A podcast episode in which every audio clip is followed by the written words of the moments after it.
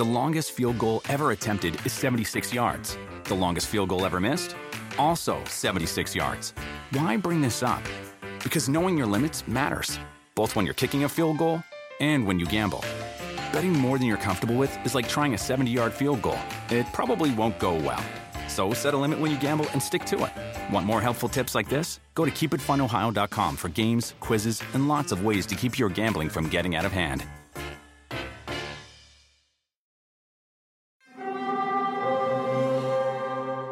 Hear that? It's the call of the Crave. And when the Crave calls, you know what to do. Try the $5 Bacon Bundle. Because the only thing better than a White Castle slider is a White Castle slider topped with crispy hickory smoked bacon. So pick any two of either the Bacon Cheese Slider, 1921 Bacon Cheese Slider, or Chicken Bacon Ranch Slider.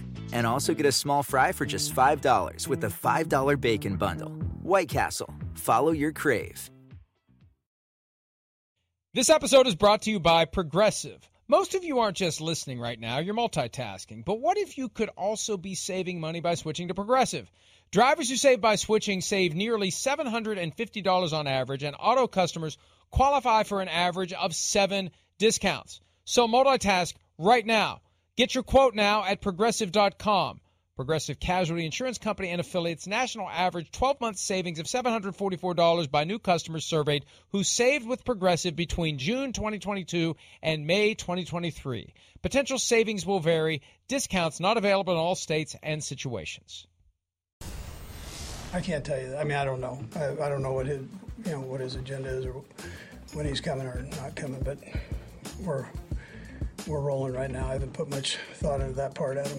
And listen, you ne- you're never sure how it's going to work out. I mean, you're dealing with too many people and, and on this type of thing, so these things can go either direction. And you know, I don't- again, I don't spend a lot of time on it. I've got I've got 90 guys or had 90 guys that in the off season that we need to make sure we're going in the right direction. So, um, you know, and then now we're getting ready to play a game. So you're either here or not here, and that's how that's how I go about it. That's Andy Reid, head coach of the Chiefs from Sunday. And that's all you can do. It's no different than a guy being injured. You're either here or you're not here. The question initially came up from the perspective of if he shows up this week, can he play Thursday night? And Reid didn't slam the door on the possibility of Jones playing if they can get a deal done between now and Thursday. I doubt Jones is just going to cave and show up. It only happens if a deal gets done. And then the second part of that clip was in reference to whether or not he envisioned it getting to this point in the offseason. And I think, just like with the 49ers, Chris, the root problem here is the team underestimated the resolve of the player. The team didn't realize he was willing to dig in and hold that position and not cave in, take whatever the best offer is, happily report and be there with his team. It's a lot of pressure on the player to be there with the team as they celebrate their championship and try to pursue another one, first team in 20 years to potentially go back to back. They need him there. That's a strong magnet. And I think the Chiefs didn't realize he was going to resist it as strongly as he has. No, I, I don't think so either. I think you're you're you know you're probably right where they probably thought they had a ballpark number that okay we get into this general vicinity he'll he'll take it and and we'll make it all work. But Chris Jones is he's playing a little bit of hardball. And and again, I saw what you, know you wrote a little bit this weekend. Yeah, I mean just from a base a base value of if I'm Chris Jones or a guy like me and you, we follow football and we, you know the ins and outs, and we know a lot of people and all that.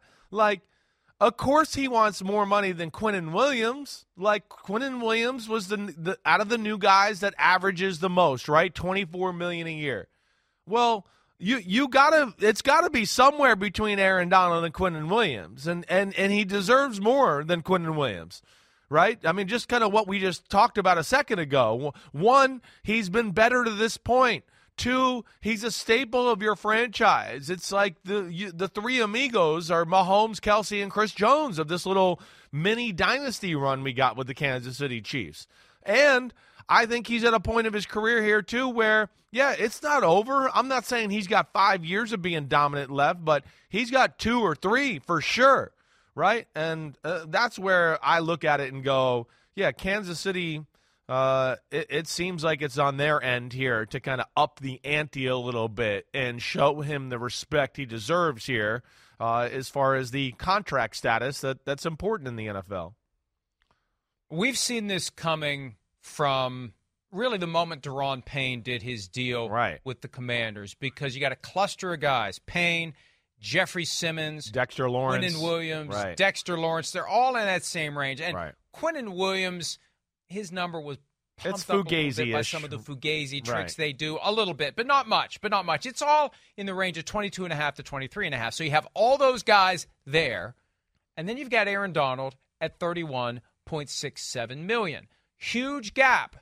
So, how does Chris Jones and really how do the Kansas City Chiefs work together with Jones to bridge that gap? Where does Jones want to be?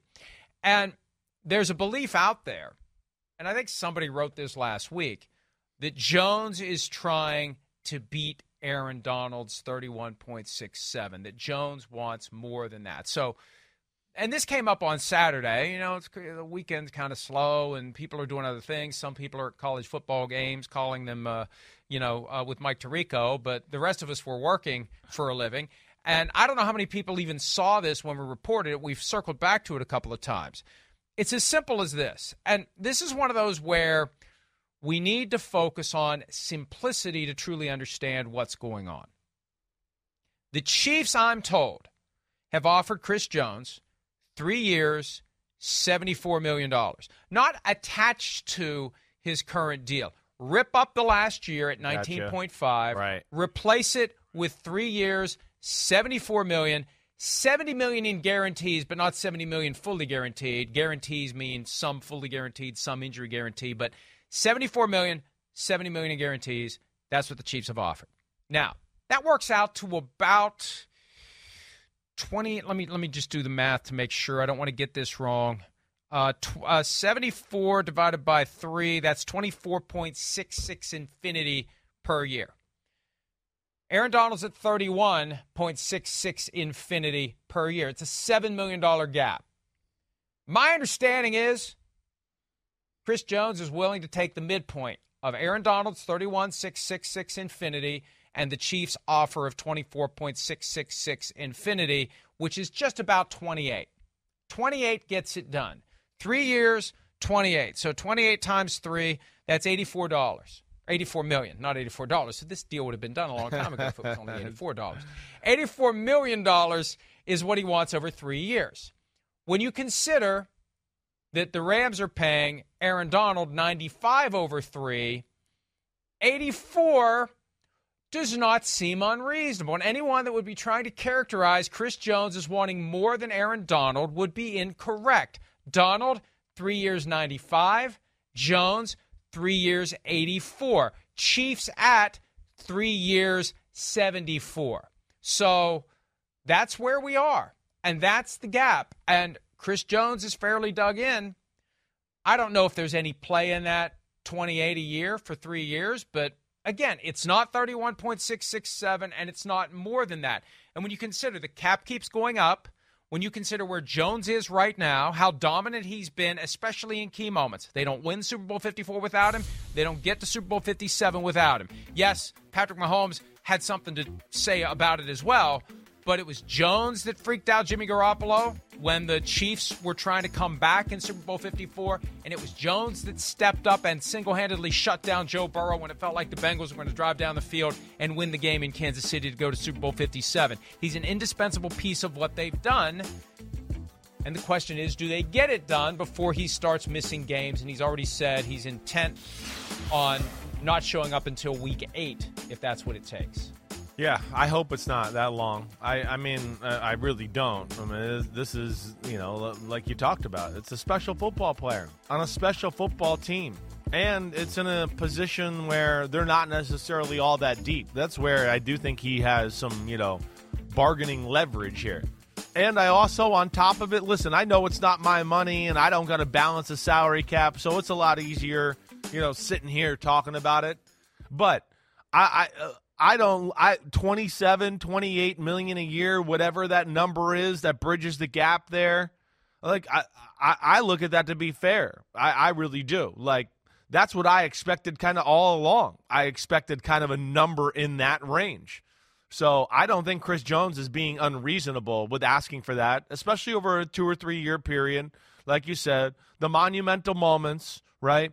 One of the leaders of the defense, if not the leader of the defense, plays a ton of snaps, right? That's the other thing too. People sometimes use that against him a little bit, like, oh, he takes a play off here or there. And I want to go, no, he just gauges himself because out of the top D tackles in football, Chris Jones, he he plays up there as far as the highest percentage of snaps, I think, out of any other D tackle in football. He's phenomenal. He gives you all he has. So that's where you know, yeah, I'm I'm a little bit here on side Chris Jones on this contract situation for sure. And I don't think what he's asking for by everything you've said and written over this weekend, uh, I don't think it's that crazy and unreasonable. And especially coming off the year he just came off of, where it was awesome. And like we said, it was the first year in a long time where uh, a guy not named Aaron Donald was considered the best defensive tackle in football last year, and that was Chris Jones. And uh, that's where they got to reward him here. If I were Chris Jones, this is the other thing that would irritate me. And and look, I understand where Chiefs fans are coming from on this. They just want their players to be in yep, the fold. That's, that's right. how all fans react. And that's part of the problem. We talk about millionaires versus billionaires, and the fans line up behind the laundry because the fans just want the players there. And from the fans' perspective, it's all a matter of degree. They're all making a crapload of money. What's an extra million here or an extra million there when they're making that much and they all have more than the rest of us will ever have? I get it. I understand it.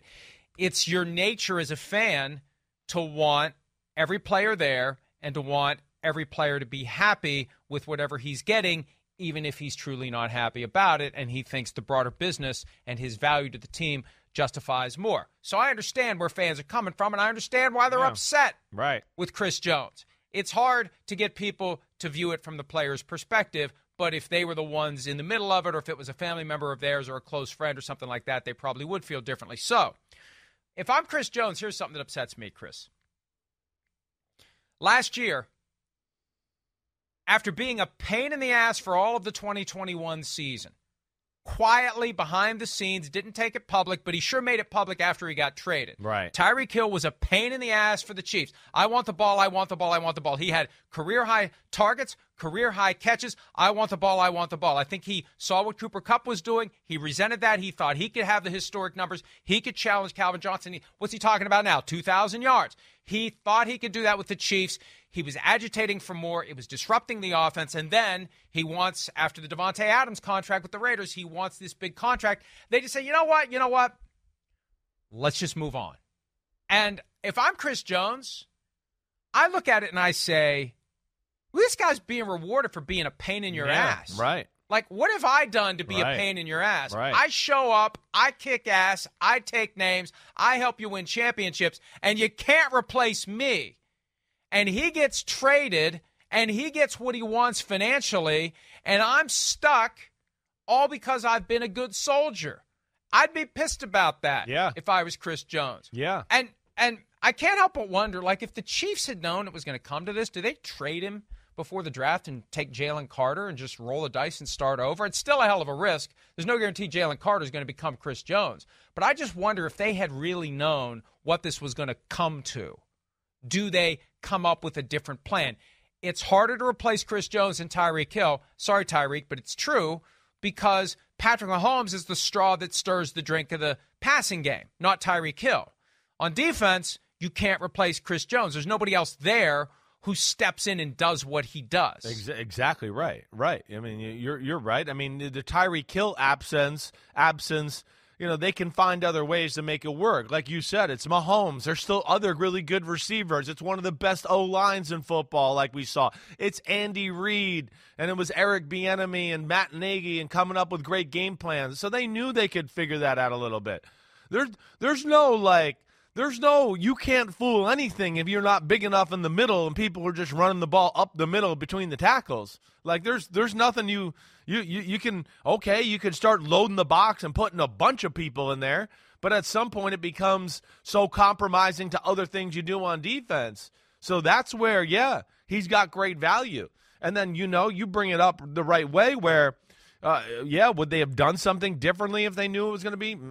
Um, maybe, yeah. I, I, don't know. Of course, that's kind of uh, speculative, but at the same time, like uh, uh speculative. That's the better close word. Enough. There we go. It's close enough. Close but enough. I, I, knew I didn't say it right. But yeah, that they had a problem there. And Standing the King's English one eh, word at a eh, time. No problem. Welcome, Sky. Hello, I'm Chris Sims, and I don't speak English that well.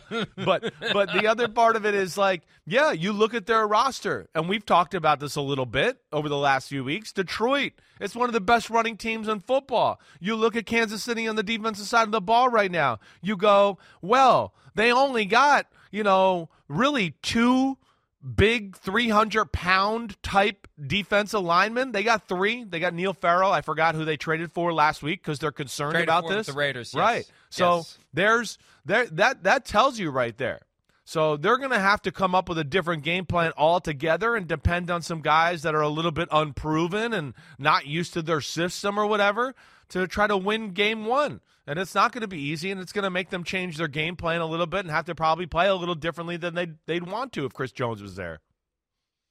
When Peter King and I talked about this on Friday as it relates to the Chiefs Lions game, his response was, well, you know what? You're going to have to outscore Mahomes. With or without Chris Jones, you still have to outscore Mahomes. But you're touching on something that we always talk about. One of the best ways to defend Mahomes is to do what? Yeah. Keep, Keep him, him on the on the sideline, Right. drinking Gatorade. Right. And if you can control the line of scrimmage and just work your way down the field, take the full 40 seconds off the clock, give Patrick Mahomes fewer opportunities, make him a little more antsy, make him a little more willing to try to get the ball down the field instead of working the offense and taking what the defense is giving him, something he learned to do last year without Tyreek Hill. If he's feeling that anxiety and you give him fewer opportunities, maybe you don't need to outscore him. Maybe he's not going to score as many points as you thought because he's not going to have the ball as many times as he otherwise would have because the Lions have constructed potentially a game plan that Yeah. takes full advantage of not having Chris Jones there. And they've got Jahmyr Gibbs that who knows how they're going to use him. Ben Right. Johnson, the offensive coordinator, was talking about that over the weekend. They're going to use him in ways people don't expect. Of course, I don't know that I would say that out loud. I would just go ahead and do it.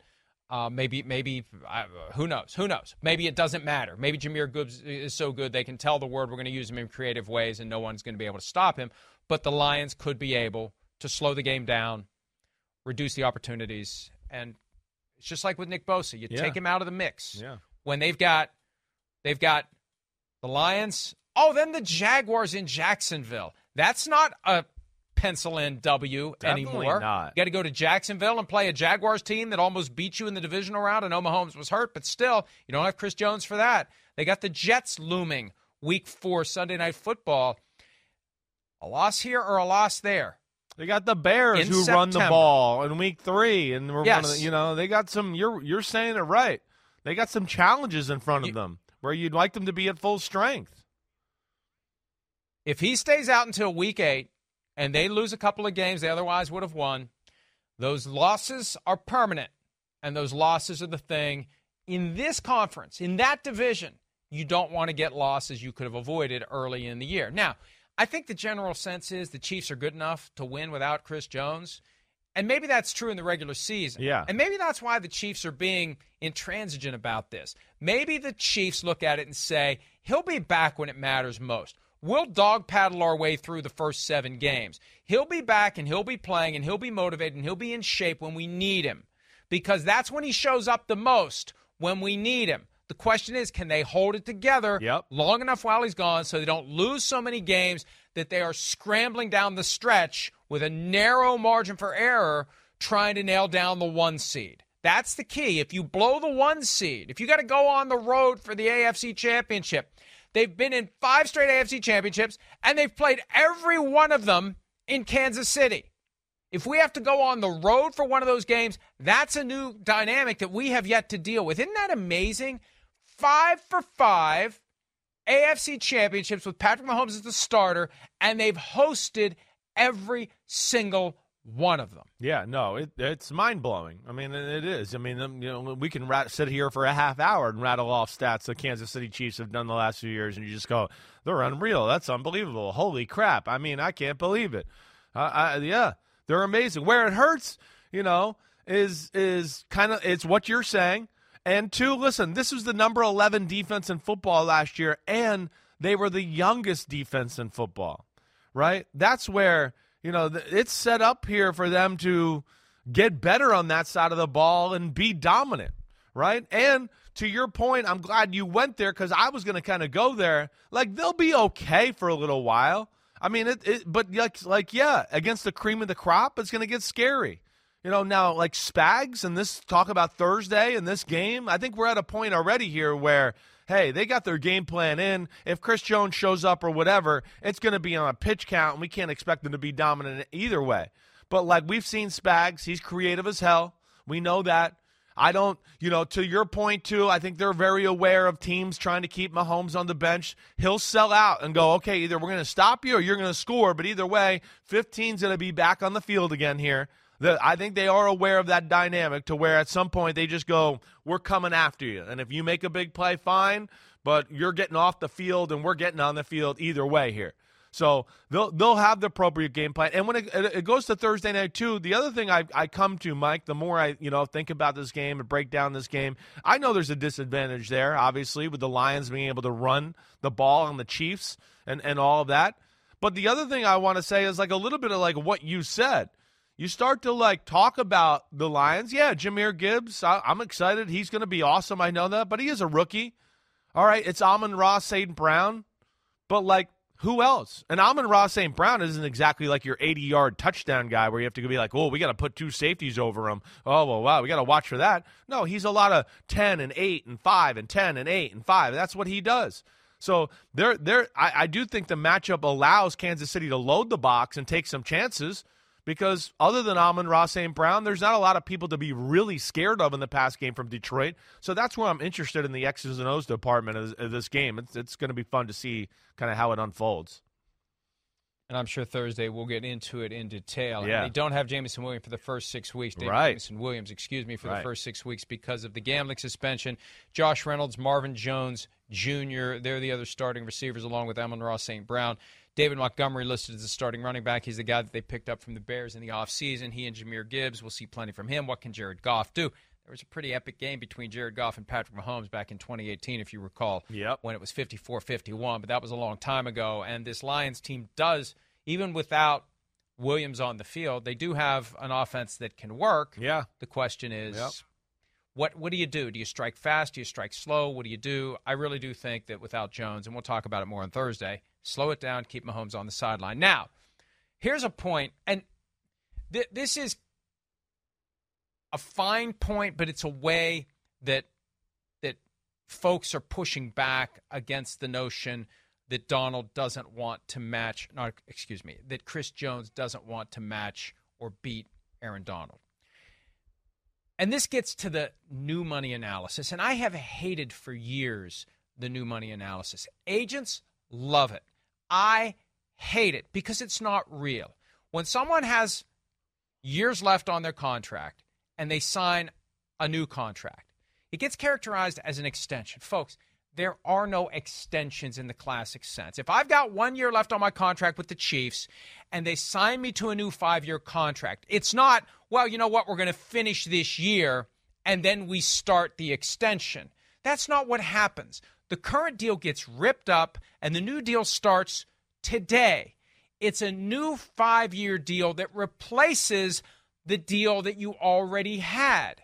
There are no extensions. It never happens. And it's amazing how many Twitter experts are out there who insist otherwise. There are no extensions. You rip up whatever's left and you replace it with a new deal. But the agents, Chris, they love to look at what the guy was supposed to make and compare it to what he's going to make. They subtract what he was supposed to make from what he's going to make, and whatever's left over gets divided by the number of new years, and it creates a new money average that is always better. It's always higher. It always looks more valuable than the total average of the deal. And I mention all that because what some are doing with what Chris Jones wants, 3 years, 84 million, they're taking it and they're doing a new money analysis. It's a 3-year deal. They're taking the 19.5 that is already due to make, subtracting it from the 84, and the end result is 32.25 million per year in new money. Aha, he wants more than Aaron Donald. Aha, you're a liar. You're a phony. He wants more than Aaron Donald. That's what they're saying. But that overlooks one very important fact. Aaron Donald, 3 years, 95 million. Aaron Donald had 3 years left on his existing contract with the Rams. They ripped up the three existing years, right. ripped it up and threw it away and gave him three years, 95. What does Chris Jones want? Rip up one year, not three, not two, one year. Rip it up and give me 84. That, folks, is as apples to apples as it can get. Three years, 95 for Donald, three years, 84 for Jones.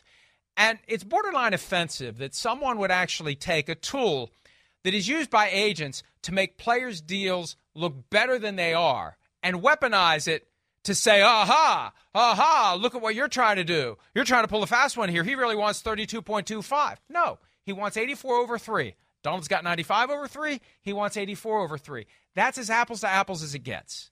Yeah, it, it, it is. Well, it, it's, you know, I think you, you hit on it earlier in the show. It's personal to some people.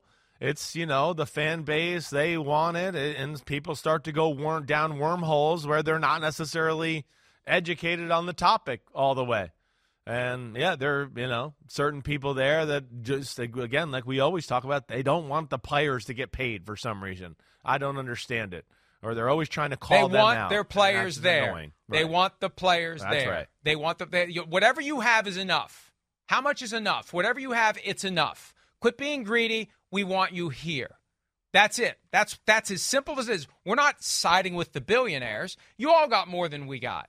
We just want everybody there. We want to be entertained by the best players. We want the interests of our team to be advanced by the best players. And if there's one of the best players not there, they get pissed at the player for not being there. Not pissed at the team for failing to make him an offer that would cause him to show up. They don't get pissed at the team they get pissed at the player. And what happens is, and it's almost like our political discourse where people just look for any shred that supports their view of the world That's right. and they sink their teeth into it whatever it is however wrong it might be logically whatever flaws there may be they sink their teeth into it because it supports their view that this guy's being greedy this guy's being selfish this guy doesn't care about the team and he should get his ass in here yeah well it's wrong we know that and we'll continue to educate and support the players for what they you know, for what they, they deserve. And, and of course, hey, this is Chris Jones's last chance, right? And it's not about what he was supposed to make, it's about what he's worth in the currency of the NFL. And he's worth a lot more than the currency he's about to receive. So therefore, he wants to do what's right by him. And this last chance he has to make significant money as an NFL football player, where his career's about to end, and it'll probably end in the mid 30s and this is the thing he was greatest at in life, and he's got to capitalize on it, and then he's going to live the rest of his life. And again, that's where their people are insensitive. He can't do this when he's 64 and still do it. This is the time is now, and that's what he's worth. Deal with it, people, and go, Chris Jones. now, now, now, here's where it gets a little delicate in the locker room because you've got a guy in Patrick Mahomes who, even though he was highest player on an APY average per year basis when he did his current deal. He's currently seven and a half million behind the standard bearer, who for now is Justin Herbert. He's underpaid happily. Travis Kelce underpaid happily, although he did kind of in a recent article muse about the fact that every once in a while you wonder are you being taken advantage of, but hey, we're winning, so everything's fine. Here's both Mahomes and Kelce with recent comments about the Jones situation. We're going to play them back to back, and then we're going to react to what they had to say on the other side. Uh, at this point, you kind of just prepare to play the game with the guys that are in the building, um, and let the, the front office and stuff handle that. Um, but uh, yeah, we got a we got a tough test with the Detroit Lions, and we're going to try to focus on how we can uh, win with the guys that are here. I know how special it is here, um, and I know how special of a thing we got going. Um, and so, um, like I, I, never try to stay. I stay out of contract stuff, um, but I, I know uh, I'm lucky to be in this place, and I want to go out there and win as many championships as I can. Uh, is there any updates on uh, Chris Jones? How he's handling this uh, situation? Do you want to talk about it? Oh man, Chris, can you please come back? You're really scaring me, man. I don't, I don't get it. You, you must know something that I don't know because I just don't get it. I really want to get another Super Bowl ring with you, brother. This is me bargaining you to just come back and play football for the Chiefs. Please, we need you. Well, I just we hope you bad. And yeah, I don't know what he, the situation is. Obviously, well, the situation is you guys all... aren't paying him enough, and I think you should hold on as long as possible. Especially past what do we play? Jason, you. I'm trying Chris, to get him back in the office. Chris, I need you. Listen, don't let them do this to you, Chris. we play you, you need to 10. hold strong, was... my man. For all the other D tackles in the NFL, you cannot take this injustice. You must stay through at least the Eagles game. Then you can come back. I think uh, the appropriate time. He's it's just the best defensive player in the league right now, and he's deserving of all the money in the world. Chris, I love you. Please come back now. The longest field goal ever attempted is 76 yards. The longest field goal ever missed? Also 76 yards. Why bring this up? Because knowing your limits matters, both when you're kicking a field goal and when you gamble. Betting more than you're comfortable with is like trying a 70 yard field goal, it probably won't go well. So set a limit when you gamble and stick to it. Want more helpful tips like this? Go to keepitfunohio.com for games, quizzes, and lots of ways to keep your gambling from getting out of hand. Have you ever spotted McDonald's hot, crispy fries right as they're being scooped into the carton? And time just stands still. Ba-da-ba-ba-ba. The Premier League is built on hope. The hope of discovering a new star. It doesn't take long for Darwin Nunez to make an impression. The hope of rewriting history. And the hope of continuing a dynasty. Unstoppable week after week. This is the Premier League on NBC, USA, and Peacock. El Travador. That's Travis and Jason Kelce. Look, I think Travis recognized after he said what he said initially that that's potentially problematic. You got to be careful with what you say about a guy who's holding out. And that wistful talk of winning championships, and I love it here and everything's great, and I just want to win more championships. Look, that's what the fans are thinking. Mahomes and Kelce want Chris Jones there. But you got to be careful when it comes to getting between a man and his contract. And I again, I think Kelce Travis tried to do the best he could to put the toothpaste back in the tube. But that open plea, again, the fans are looking for anything they can sink their teeth into. That open plea helps them, for themselves, paint Chris Jones as being the one who's unreasonable, the one who's being greedy. Kelce was like, I don't know what's going on. He must know something I don't. Well, no. he, he, he, unlike you, doesn't want to play for less than he's worth. He, unlike you, isn't going to be satisfied by simply pursuing championships. He, unlike you, Travis, isn't going to play deep into his 30s. That's what this is about. Mahomes is going to play deep into his 30s. Kelce's going to play deep into his 30s. Chris Jones has limited opportunities. Chris Jones has value. He's trying to get full compensation for the value. But where it becomes a problem, you've got these guys, and this is what the Chiefs are trying to maintain guys who are great at what they do who are willingly taking less so they can win championships. That's how you rig the system in your favor.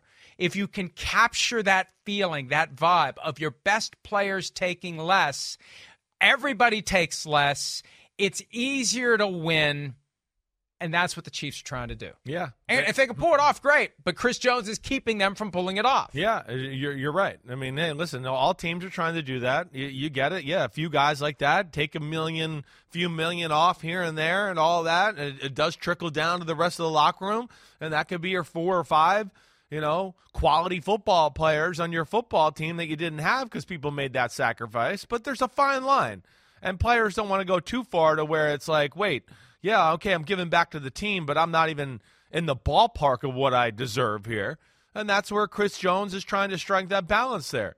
And listen, the fact that he's not asking for Aaron Donald money or more than that, to me, he is striking that balance. I understand what the Chiefs are probably saying. You know, hey, these guys are young. Quinnen Williams, Dexter Lawrence, they got this. They have years left in their career. That's probably their argument. Either way, Chris Jones is going to go, so what? They're young, whatever. I was better than them last year. I'm going to be better than them this year. I'm not falling off earth right now, right? So we'll we'll, we'll see we'll see where this whole thing goes. But uh, I, I hope they do figure out a way to get it done here sometime sooner rather than later. And like you're right, Travis Kelce.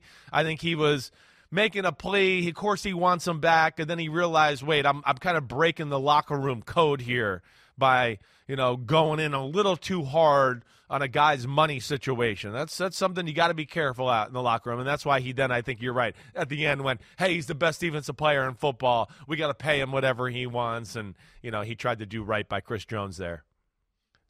I think about this. I know we need to take a break, but this is a consequence of this new age of player generated content during their careers. Without this podcast, Travis Kelce isn't in a position to try to do it in a very entertaining, engaging way. I'm trying to be funny, you know, and it was a good back and forth with him and his brother. But not that long ago, you don't have that playing out while the guy's on the team. And you've got what weekly locker room availability. Then you got something after the game. You're not trying to entertain anybody in that setting. You're just answering questions from reporters. It creates a situation where you got to be very careful. If you're going to delve into player generated content while your career is happening, you need to know where that third rail is and you need to stay away from it. Because if I'm Travis Kelce, when Chris Jones walks, walks into the locker room, I don't want him to be walking in with a plan of coming to find me because he's pissed off about the things I said. Because I'm not messing with Chris Jones. We had a draft not that long ago of quarterbacks that we don't want to piss off. I don't want to piss off Chris Jones. Even if I'm Travis Kelce or Patrick Mahomes, I don't want Chris Jones mad at me. No, I, I mean, of course not. I mean, Chris Jones is, yeah, he's, uh, there's only a few people in that locker room that'd be willing to stand up to Chris Jones, and they would probably be another defensive tackle or an offensive tackle. Uh, he's he's the man. We know that. And Chris Jones is one of those guys. When you see him in person, he is impressive. Uh, you want to stay on his good side, that's for sure. You disappoint me. You left one out. This is something we've been talking about all the time as we're trying to get running backs paid. Isaiah Pacheco would get in his face. He he he, might, he could hang. He can hang. That, that's that's what's amazing about yeah. running backs. That's Back the to point. That guy, that's he can the hang. point. You're right. Exactly. I know. That's the point. Exactly right. And yeah, they're not getting paid either. All right, let's go ahead and take a break. There's another contract dispute in Carolina. It isn't a holdout, it's a hold in, and there's no sign that it's going to be ending. Plus, we're going to take a look at how the most wide open division in football, the NFC South, will play out in 2023. We'll do that next here on PFT Live.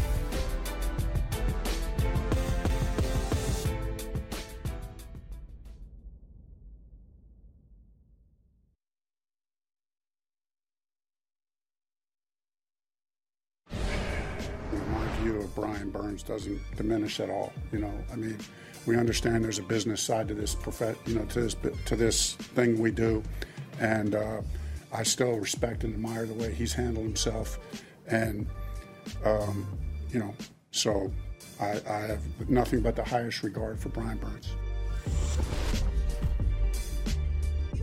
Frank Reich, new Panthers coach on Brian Burns, edge rusher who is present but not practicing. And this is a new twist to the whole hold in. The old school hold in was pretend to have an injury to make your point about your contract. The new school hold in is everybody's on the same page. Everybody agrees. TJ Watt was kind of the, the first big guy to do this, where right. he showed up, didn't practice, got his contract, everything's fine. But it reaches a point, Chris, where It's time to go play. Yeah. Last year with the Bears and Roquan Smith, hey, you made your point. We haven't gotten a deal done. It's time to go play. This year with Christian Wilkins in Miami, major point, held in. We didn't work it out. It's time to go play. Brian Burns still not practicing. By all appearances, not getting ready to play. I doubt that he'll play on Sunday in the season opener. This is a new level to the hold in where the team goes along with the player continuing to not practice and play. The the question I have, when does this end? Because at some point the team says, time to play. And if the player says no, then you have potential fines, suspensions for conduct detrimental to the team if it ever comes to that, if they decide to take a hard line. So far, they haven't, and I'm surprised that they haven't kind of mutually reached an understanding. It's time to go play. Well, I, I think it goes back to like something we've hit on two or three different times already in this show. And I don't think we even meant for it to go this way again, but I think it's just showing you one, players are not afraid to, you know, be Johnny businessman right now and do what they got to do to get what they deserve and they're not afraid to be a little unpopular with the fan base or whatever else to, to get what they deserve. So, and I'm not going to fault them for that. You know, yes, it, it's time for him to be paid. He doesn't want to go out there and risk, you know, injury or something like that. Right? I mean, there's been horror stories. I'm one of those guys. I hey, I went. I'm gonna go play for the team on the tender. Here I go. Oh crap! I got hurt. Life's never the same. I'll never see the money I was gonna get. That that happens a lot, right? And I think you know fans forget that sometimes. So that's why I certainly support Brian Burns here. He's he's one of the the best defense ends in football, and the stats don't really tell the whole story there because it's not just all about sacks. He has a lot of that F the play up stuff and disruption. And in the backfield, his worth is way more than just the sacks on the, the stat sheet, which he's also, of course, incredibly good at as well. So, yeah, they got to bridge that gap in a big time way. He's severely underpaid, and hopefully they can figure that out sometime soon. I've been getting some feedback this morning during the show that requires me to make this point. We've said it before. Yeah. But I think folks need to understand this because one of the frontline defenses by the folks who just want the players to show up, shut up, and play is they need to honor their contract. You could say that about Chris Jones. You could say it about Nick Bosa. You could say it about Brian Burns. You have a contract. You're showing up and you're not working. The rest of us don't show up at our jobs and just sit there and not do anything because we don't think we're making enough money, especially not if we have a contract. If we don't have a contract, they're going to fire us. If we do have a contract, they're going to say you're not honoring the terms of your contract. Here's the difference, and this is an important point. There are two contracts contract between the player and the team, contract between the NFL and the NFL Players Association. This is a different environment altogether. The contract between the league and the union gives the players rights to withhold services if they're willing to pay the fines and otherwise risk whatever punishment could be imposed upon them. So this isn't just a straight contract where if you fail to honor it, we're going to take you to court. Your individual player contract is part of a broader environment where the players have rights. And the players like Chris Jones and Nick Bosa have the right to not show up.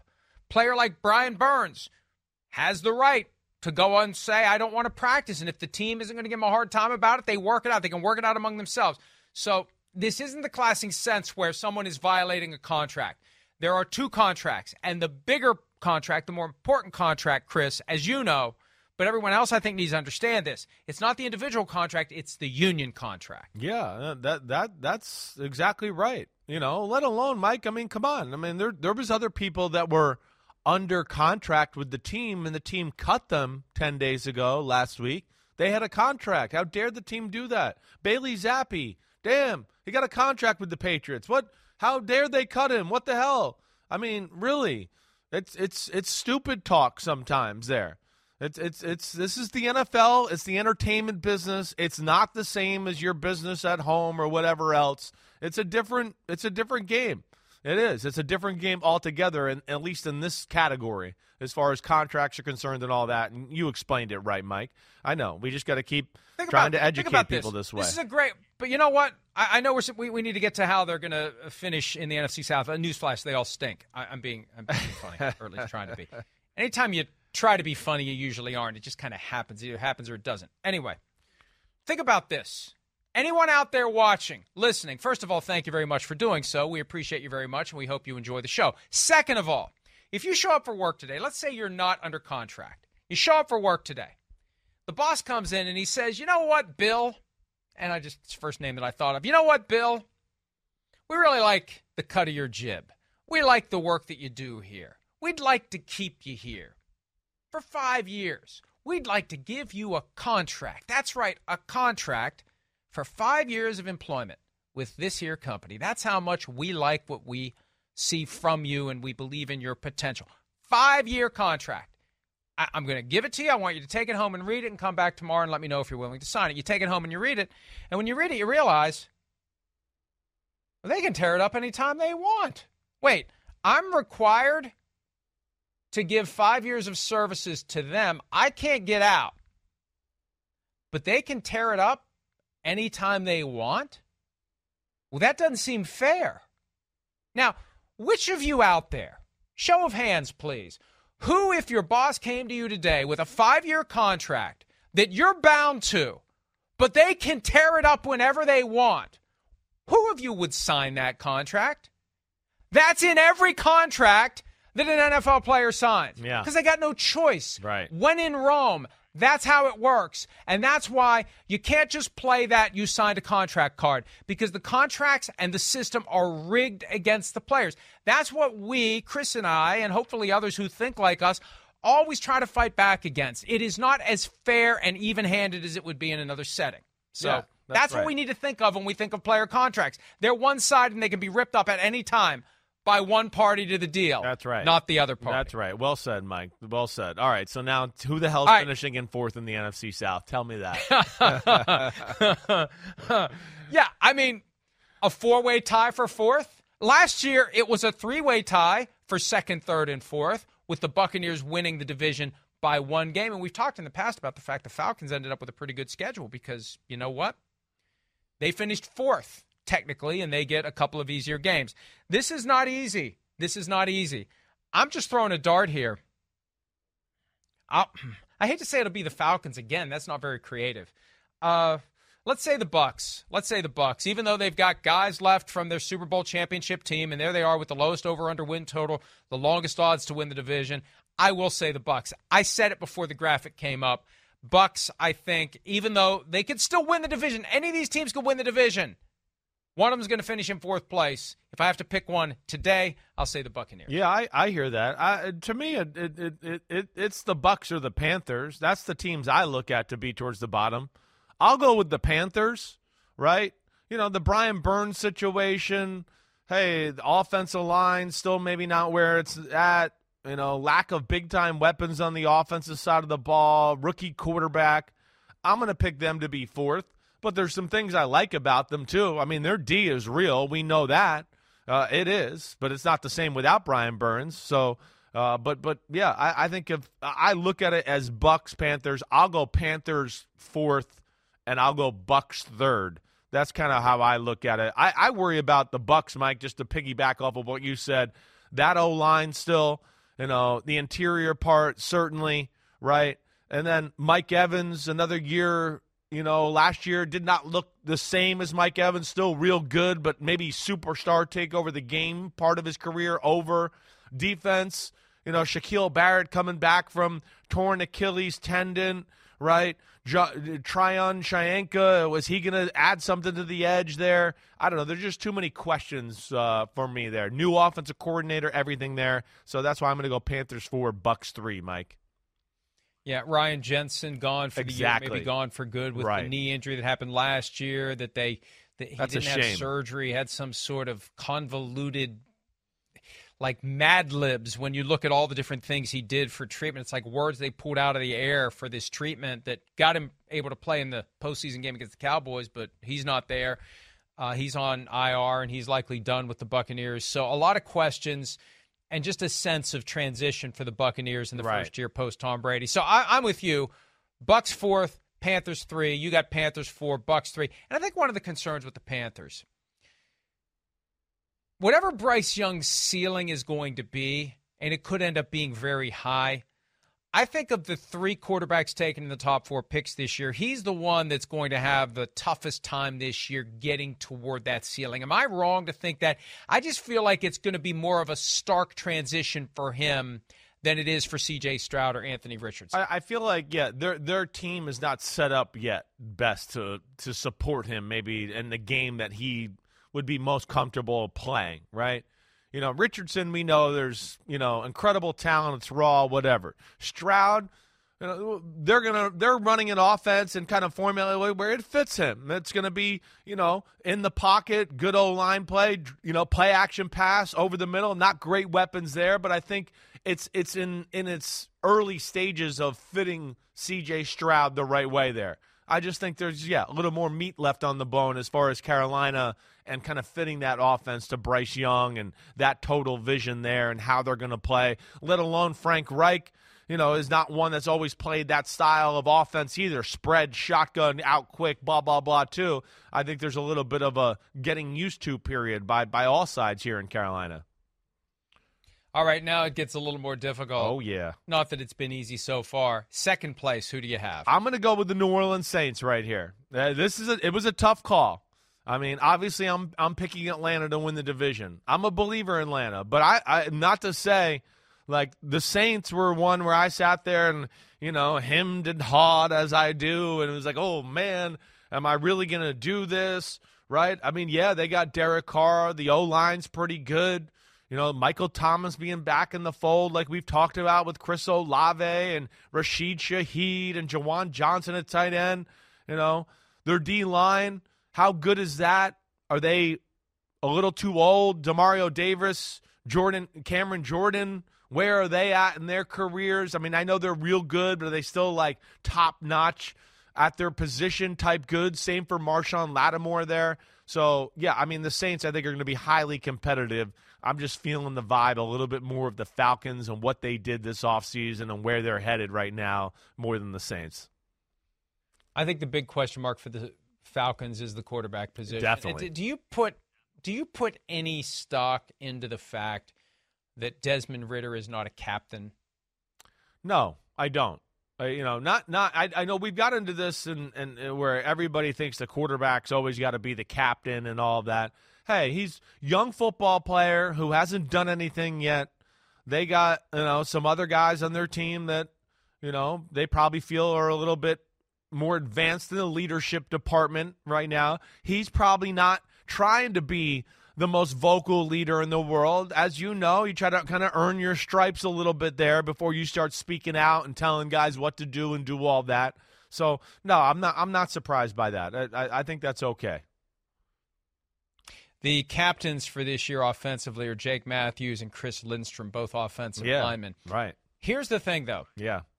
If your quarterback isn't naturally slipping into the leadership role, you need to support him. You need to boost him. And and again, far more important than the person who casts the ballots is the person who counts the votes. If Arthur Smith, the coach of the Falcons, wanted to make Desmond Ridder captain, he's going to do it. It's not like the locker room is going to compare notes about, hey, who'd you vote for? Who'd you vote for? Right. This is rigged. Right. So I, I just think that to the extent they were attracted to Ridder because of the intangibles, why haven't those intangibles manifested themselves in him earning a C on his jersey? That's where I'm a little concerned about it, and I just wonder where this is going. And with Derek Carr right through the door with the Saints, captain on the jersey, taking over, we know he can play well in the regular season. We know he can do enough to help that team win the division. What happens after that remains to be seen. I think the Saints win the division because of Derek Carr. They may not get deep into the playoffs because of Derek Carr, but I think they win the division because of Carr and the infrastructure they have in place. So for me, it's Saints, Falcons, Panthers, Bucks. For you, it's Falcons, Saints, Bucks, Panthers. We've got the same tiers. We just flip the tiers around a little bit. We'll go ahead and take a break. More PFT Live right after this. God give me a word long before this, but he's been holding it. Because it's not about them. This is about us. This has nothing to do with the team that's opposing us. This is about us. This ain't got nothing to do with the naysayers, the, the unbelievers, the haters the doubters. This is about us. When we started this journey, we told you it was going to be trying, it was going to be tough, but you endured. because it's about us. That man next to you is a miracle. That man next to you is a believer. That man next to you is a go-getter. That man next to you is a dog. That man next to you is somebody who wants this thing. That man next to you is somebody who believes. That man next to you is somebody that got to have it today. We ain't got tomorrow. We got now. We ain't got next. We got now. We ain't coming no more.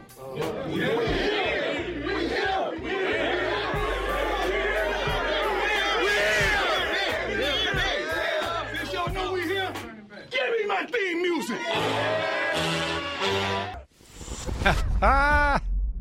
That's amazing. I could watch that Man. a thousand times and I would still not be sick of it. And he knew the way he set it up when he said, We ain't coming, he knew what was going to happen in that room. He knew they were going to finish the thought for him because he had that little smile like, I knew, I knew. Yeah. I knew. they know. They know. It's amazing. It's amazing. And I had no doubt. Like I I didn't care about point spread. I knew what Colorado was going to do with Deion Sanders. I don't know why it was a mystery. I don't know where. I, and and I I've, I've never quite known what to make of Deion as a broadcaster. I mean, one of the all-time great players, and we've given homage to his idea for the Upper Room Hall of Fame. But holy crap, what a coach! That's what you do. That's how you motivate. That's how you lead. That's how you inspire. And I'm not going to name names, but there's some videos floating around that, you know, one of the teams with a new coach put out on Friday, and they seem to be proud of it with clips from talking to his players. And it's like, is this, wait a minute, what is this? They meant to, they meant to clip this and use it in the trailer? Like, this is the best? This is the thing that's supposed to get us excited? And then you see that Deion thing. Take him to the NFL right now. And and I've oh he doesn't want to go to the NFL. Bull crap. When they start throwing NFL money at him, when they say Deion, name your price, his reluctance to go is what creates an even greater desire to get him. He's brilliant in that respect. No, I'm not going to the NFL. Oh, we need to have you. What is it going to take? How many millions do we pay you per year to get you to come to the NFL? And I think that style works at the NFL level. I think that personality, if it works on me and I'm broken down 58 years old, it's going to work on guys in their 20s and 30s. Bring Deion. I'm sorry, Colorado, but you knew it was you knew it was going to be a short term thing anyway. Bring Deion to the NFL, Chris. No, I, listen. I think he's suited for the NFL. I, I was surprised he went to college here with Colorado. I thought he might throw his name into the the NFL mix. He certainly can lead men. That's no doubt about it. Deion Sanders understands the game right? And he'll be able to delegate responsibilities. Hey, offensive coordinator, we got to do this. Hey, defensive coordinator, we got to do this. Man, Deion Sanders is he, to me is one of the greatest humans I've ever seen. Uh, that's just how I feel about him. You know, I wore number two because of Deion Sanders, Derek Jeter. That's why I did it.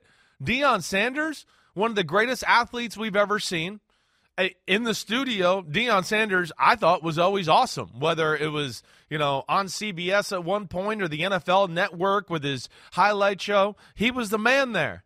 And then what he's doing right now, and you know just basically changing the game by what he did, where he came from, and at, at Jackson State, and now to go to Colorado. I mean, he's an incredible leader, an incredible molder of young men.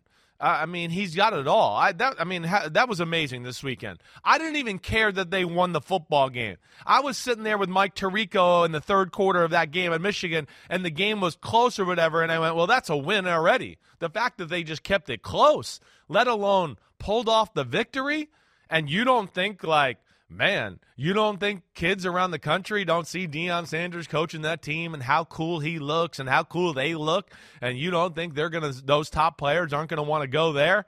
Ooh, man, you, I mean, you're right. Hopefully, they can keep him long enough because he's going to be a wanted man on, on, on this trajectory. And snap your fingers, and those kids are in the NFL. Yeah, that's right. right.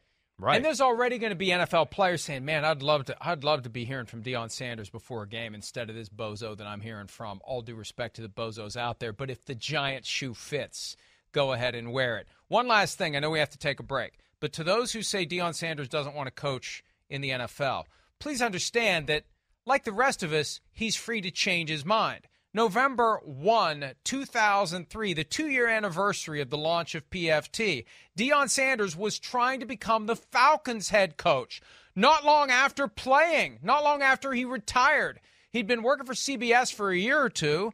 I can make them a better team, and I know that because I know the things that really need to be done there. I put so much time into preparing every week for my Sunday job at CBS, watching tape, talking to players and coaches. I still live football. It's still a big part of me. I talk to head coaches and assistants, guys with whom I'm close every week. I know what the job involves, and believe me, I know I can do it.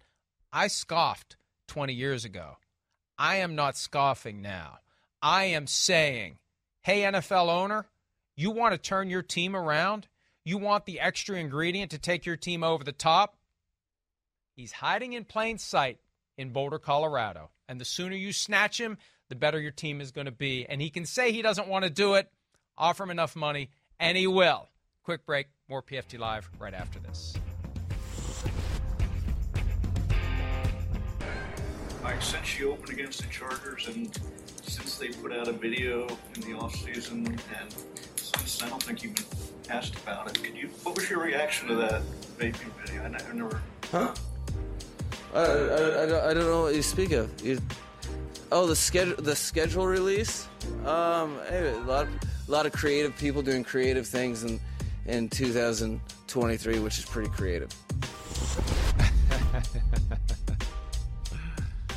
Uh, not exactly a denial from Mike McDaniel about hitting the vape pen. That's what he appeared to be doing. That was a sensation on social media during that playoff game. It looked like he was hitting a vape pen. It looked like it's there in his hand. I think he was asked about it previously by the guys at Pardon My Take, but uh, probably frowned upon, according to NFL rules, to have any sort of product like that on the sideline. So I don't. see. I think he had a just- pen like this, and he's sitting there thinking about plays. Like, there's no way he would have got away with it, right? One, I mean, people on that sideline. There's people that were there on that sideline that are not on the team. They would have told people, you know, that that's that. So that would be my two cents. And you know, whether he vapes or not, I just don't think he's stupid enough to do that on the sidelines during a playoff football game. I just can't imagine him doing that. Here's the other side of it too. Not that I've ever vaped, but I've been around people who were vaping. Isn't there still a cloud of smoke that Well, comes yeah, out a little bit. That's vape? what I was going to say. You don't see anything like that, right? There's no blowout Yeah. phase of like, wait, I just sunk. so- I mean, you know, suck something in, and you don't see anything come out. So, yeah, I mean, I think it's one of those things that was fun for social media. It was awesome that the Chargers put that in the schedule release, but yeah, I don't think it is what everybody thinks it is. All right. Uh, so the big news yesterday from, or the relevant news, more significant than the vaping, allegedly. Mike White will be the backup to Tua Tagovailoa. Skylar Thompson will be number three. Uh, Get back to me if and when Tua is injured and misses games, and we'll see who they decide to make the the quarterback. You know, if it's a multi-week thing. But so far, Mike White over Skylar Thompson. In New England, not quite the same depth when it comes to the backup quarterback position behind Mac Jones. Bill Belichick said yesterday he doesn't know if Matt Corral, who they plucked off waivers and put on the active roster from the Panthers, will be the number two quarterback. Yet the options otherwise are Bailey Zappe or Malik Cunningham.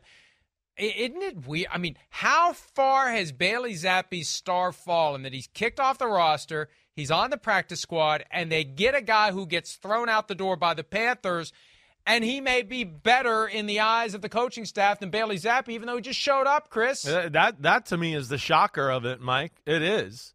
I mean, the New England Patriots, who you know usually have things very set in order and, and are pretty good with their quarterback plans and really the planning of their team, that Bailey Zappe, the guy who played last year, the fan base kind of liked and wanted and rallied around him, he is I mean, we said, and you heard me say, he didn't play good in the preseason by any stretch of the imagination, really in any category. But when it's this type of move, that makes me think like practice was like, oh, wow, that was pretty crap. He must have been crappy there, too. Because, like you said, a guy that's never even been a part of the offense is going to come in here in six, seven days and be the backup for the New England Patriots over a guy that was starting on their football team for a few weeks last year. That that's where it's crazy. It, it really is. And I mean, Corral has talent. We know that. I know Belichick tried to say he was a guy that they see a future in or there's some talent there or whatever else, uh, yes, I, uh, okay, cool. But that still doesn't change the fact that he's off the street going to be your backup over a guy that's been there for a long time. That's crazy. And Belichick also said that Mac Jones made a lot of improvements during the offseason and training camp. So, to the extent that anyone thought it might have been close, and Belichick, even early in camp, wouldn't come out and make the clear declaration that it's Mac Jones' job the way he would have done any of the years of Tom Brady. He left it kind of open. Well, Jones is up and Zappe is down. I'm just surprised he's even on the team at all. That's what's weird to me. He fell that far, but they still want him on the practice squad. That is just bizarre, but they see that maybe there's something there they can coax out of him if he can turn it around. All right, let's take a break. We'll talk about another team in the AFC East when we return that has much confidence in the abilities of its defense. We'll do that next here on PFT Live. Jay. Honestly, I think we could be historical. Not just the best defense in the league, but I think we could have an historical defense like the 85 86 Bears, like the LOB in 2013. I think we could be that dominant if we put all the things together and we just focus on the now and we're deliberate and everyone plays up to their potential. I think the sky's the limit for us. DJ Reed sprouting legs out of where his arms should be. That guy's huge. They're all, I mean, look, a lot of these NFL players are big, but it just struck me that DJ Reed looks like he could back up that check that he wrote. And the Jets are taking New York by storm. There's a positive vibe. Tonight's the last episode of Hard Knocks. Don't forget to watch it, Christopher. I heard they're saving some good stuff I'll for be the last watching. episode. Sources close to me tell me. I'll watch it at some point. Well, I'll be in Kansas City because I can't get there tomorrow in time for the rehearsal. I got to leave today. We'll be doing it split screen tomorrow with me in Kansas City, not in West Virginia, but I'll watch Hard Knocks when I get to the hotel. But apparently it's supposed to be good tonight, the final episode. And then the first real episode six days from now Bills at Jets. And we'll see what they can do. But, you know, we talk so much about the offense, it's easy to forget. Pretty good defense in New York. It, it, it's the, the D is real. I mean that that's really the star of the show. I know Aaron Rodgers came to town and all that, but the the D is what's going to allow Aaron Rodgers and the offense to have a little time here to gel and figure things out. And Rodgers will manage the game appropriately because he knows how good that D is. I mean, Mike, you, you know, we, we hit on it a little. It, it's why I, I picked the, the Jets to go to the playoffs in our little exercise last week. They don't have a starting D line, they got two starting D lines. I mean, they really do. And then the linebackers are awesome. The corners are awesome. Safety, we can question a little bit. Okay, there's some things there we need to see, but still, there's some talent uh, overall. Uh, th- th- you know, I'm not saying Legion of Boom. Certainly not going to go there yet, or 85 Bears. But can this team be the number one defense in football? No question about that. They have that type of talent to do that. It was a point that Aaron Rodgers made fairly early in training camp. He's never been in a situation where he's got a defensive head coach and a defense this potent. And this just kind of works out perfectly where the planets line up. Robert Saleh running that defense, Nathaniel Hackett and Aaron Rodgers running the offense. Great balance, and that may be the difference for the Jets. Let's take a break. We'll wrap up this Tuesday edition of PFT Live right after this. Yesterday, the Saints changed the designation of Taysom Hill from tight end to quarterback. I don't think that's an accident, Christopher. The same day, the NFL sends out a Q&A on the new emergency third quarterback rule. Very simple. Taysom Hill will be QB2, and then Jameis Winston or Jake Haener will be game day QB3, the extra man in uniform who can play only if Derek Carr and Hill are injured or otherwise not available due to ejection from the game. Yeah, I, you know, it, it, it is. It's interesting. I, I mean, definitely wasn't like expecting to see that Taysom Hill with the quarterback designation. Right? You figured, man, Jameis Winston, Jake Haener, they're good at that position. They'll just be status quo there here. But yeah, I guess this gives them a little wiggle room to do some different things with their roster. And of course, Taysom Hill contributes in a lot of different ways. I think for the most part, that third quarterback rule isn't going to matter because both guys have to be unavailable before the third quarterback comes in, and only 13 teams have more than two quarterbacks on the roster for now. That's it for today. See you Wednesday. See ya. The longest field goal ever attempted is 76 yards. The longest field goal ever missed? Also 76 yards. Why bring this up? Because knowing your limits matters, both when you're kicking a field goal and when you gamble. Betting more than you're comfortable with is like trying a 70 yard field goal. It probably won't go well. So set a limit when you gamble and stick to it. Want more helpful tips like this? Go to keepitfunohio.com for games, quizzes, and lots of ways to keep your gambling from getting out of hand. If you went on a road trip and you didn't stop for a Big Mac or drop a crispy fry between the car seats or use your McDonald's bag as a placemat, then that wasn't a road trip. It was just a really long drive. Ba-da-ba-ba-ba. At participating McDonald's.